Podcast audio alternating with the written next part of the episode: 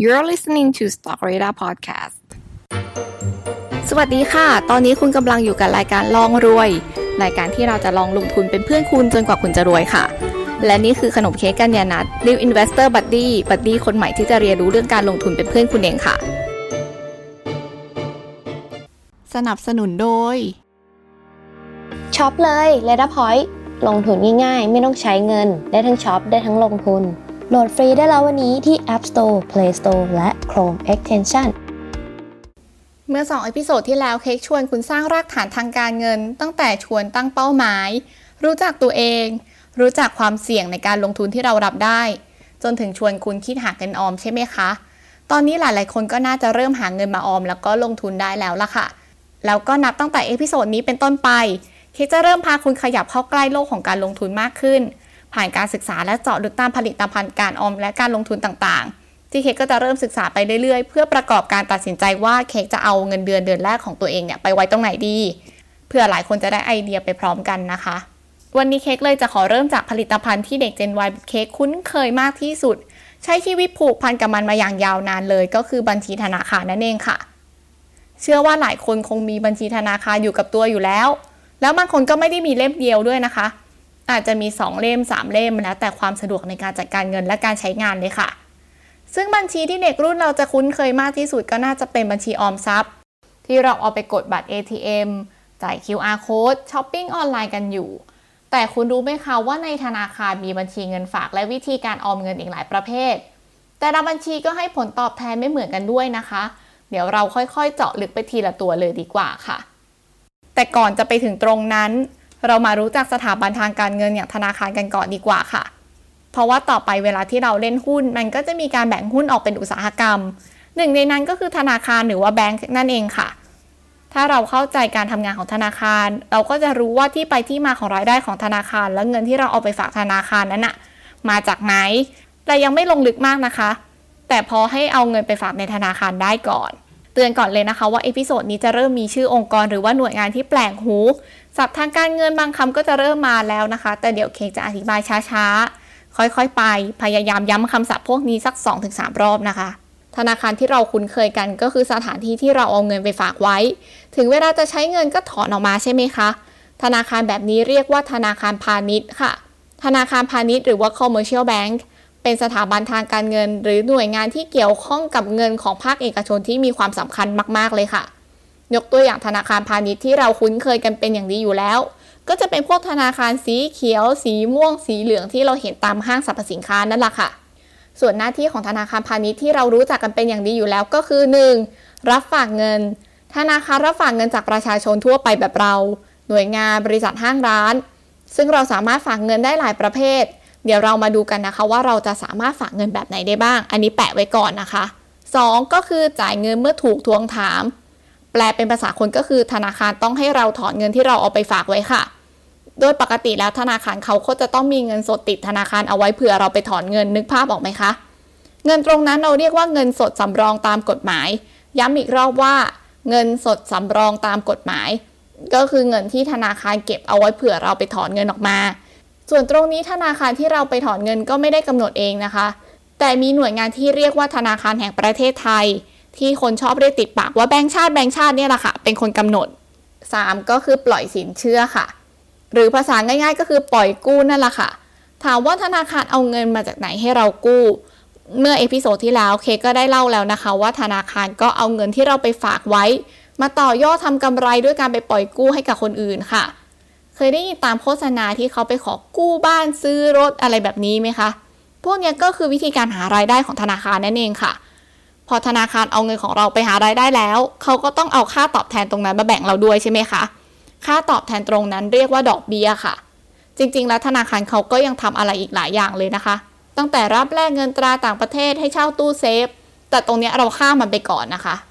กลับมาตรงที่เค้กบอกว่าหน้าที่ของธนาคารพาณิชย์ก็คือรับฝากเงินนะคะ ธนาคารเขาก็จะแบ่งวิธีรับฝากเงินของเราเอาไว้ตามประเภทสมุดบัญชีธนาคารนั่นแหละค่ะ เรามาดูกันดีกว่าค่ะว่าธนาคารมีบัญชีแบบไหนให้เราเลือกกันบ้าง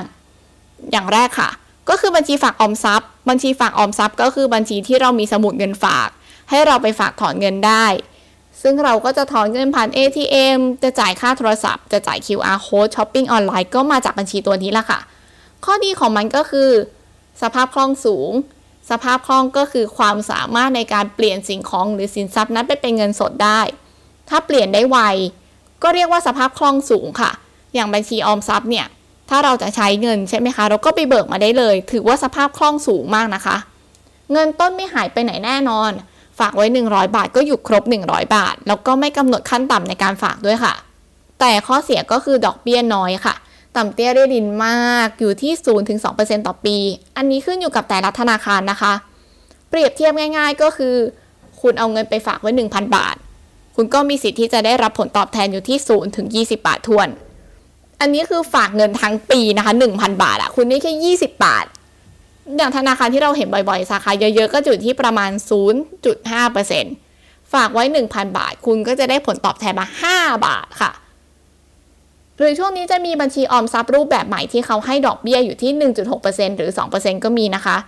ส่วนใหญ่บัญชีพวกนี้ก็จะกำหนดขั้นต่ำว่าเราต้องฝากเงินเกิน 30,000 บาทเกิน 50,000 บาท ถึงจะได้ดอกเบี้ยประมาณนี้ หรือถอนไม่เกินกี่ครั้งต่อเดือน หรืออีกกรณีหนึ่งค่ะ ก็คือเขาทำธุรกรรมออนไลน์ทำให้ธนาคารเนี่ยประหยัดต้นทุน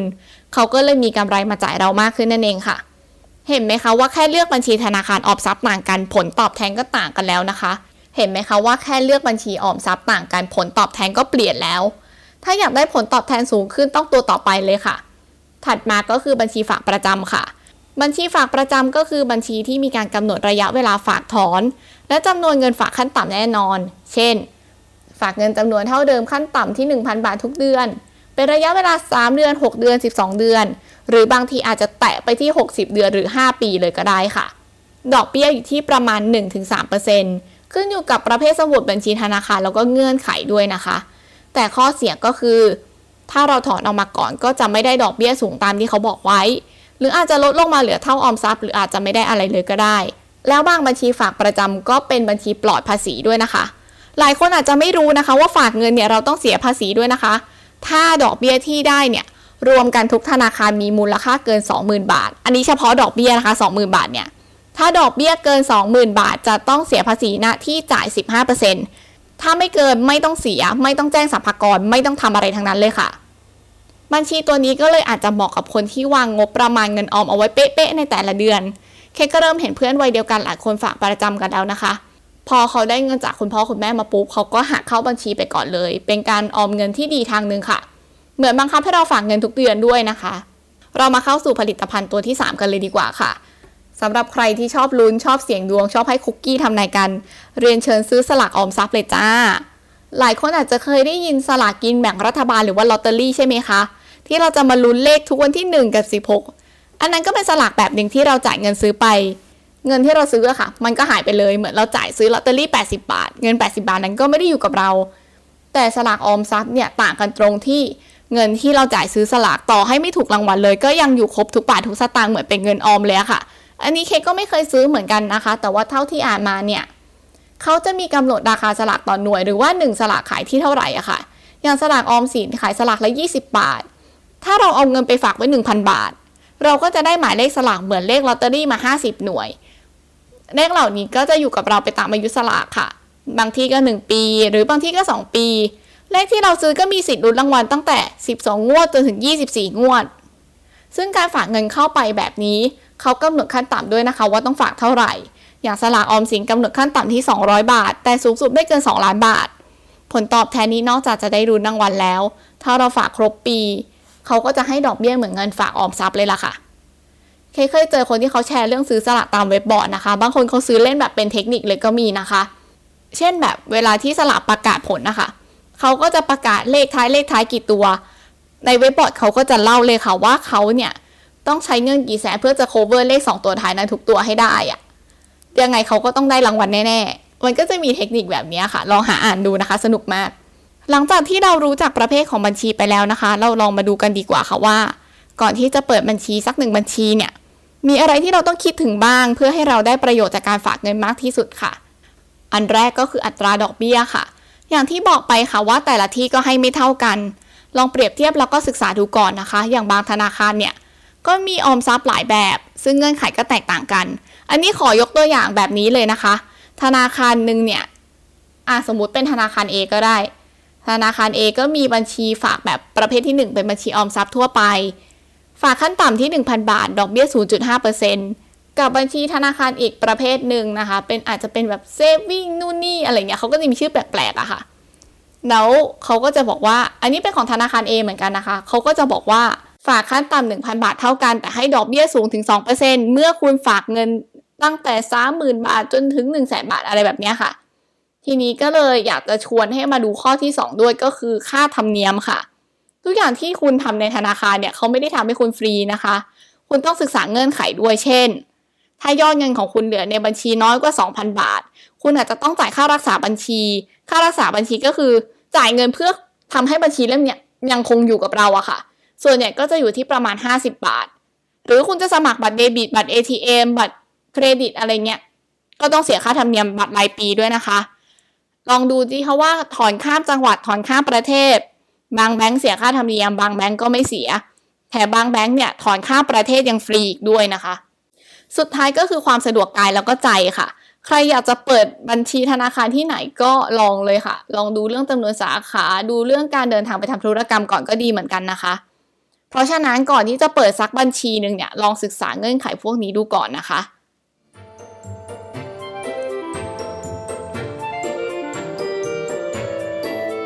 เรามาทบทวนกันอีกครั้งนะคะ วันนี้เนี่ยเค้กชวนคุณก้าวขาข้างแรกเข้ามาในโลกของการลงทุน ด้วยวิธีการฝากเงินในธนาคารค่ะ เริ่มจากการทำความรู้จักกับธนาคารพาณิชย์ว่าคืออะไร มีหน้าที่รับฝากเงินปล่อยกู้เงิน หารายได้มาจ่ายดอกเบี้ยให้กับเรา แล้วธนาคารรับฝากเงินแบบไหนกันบ้าง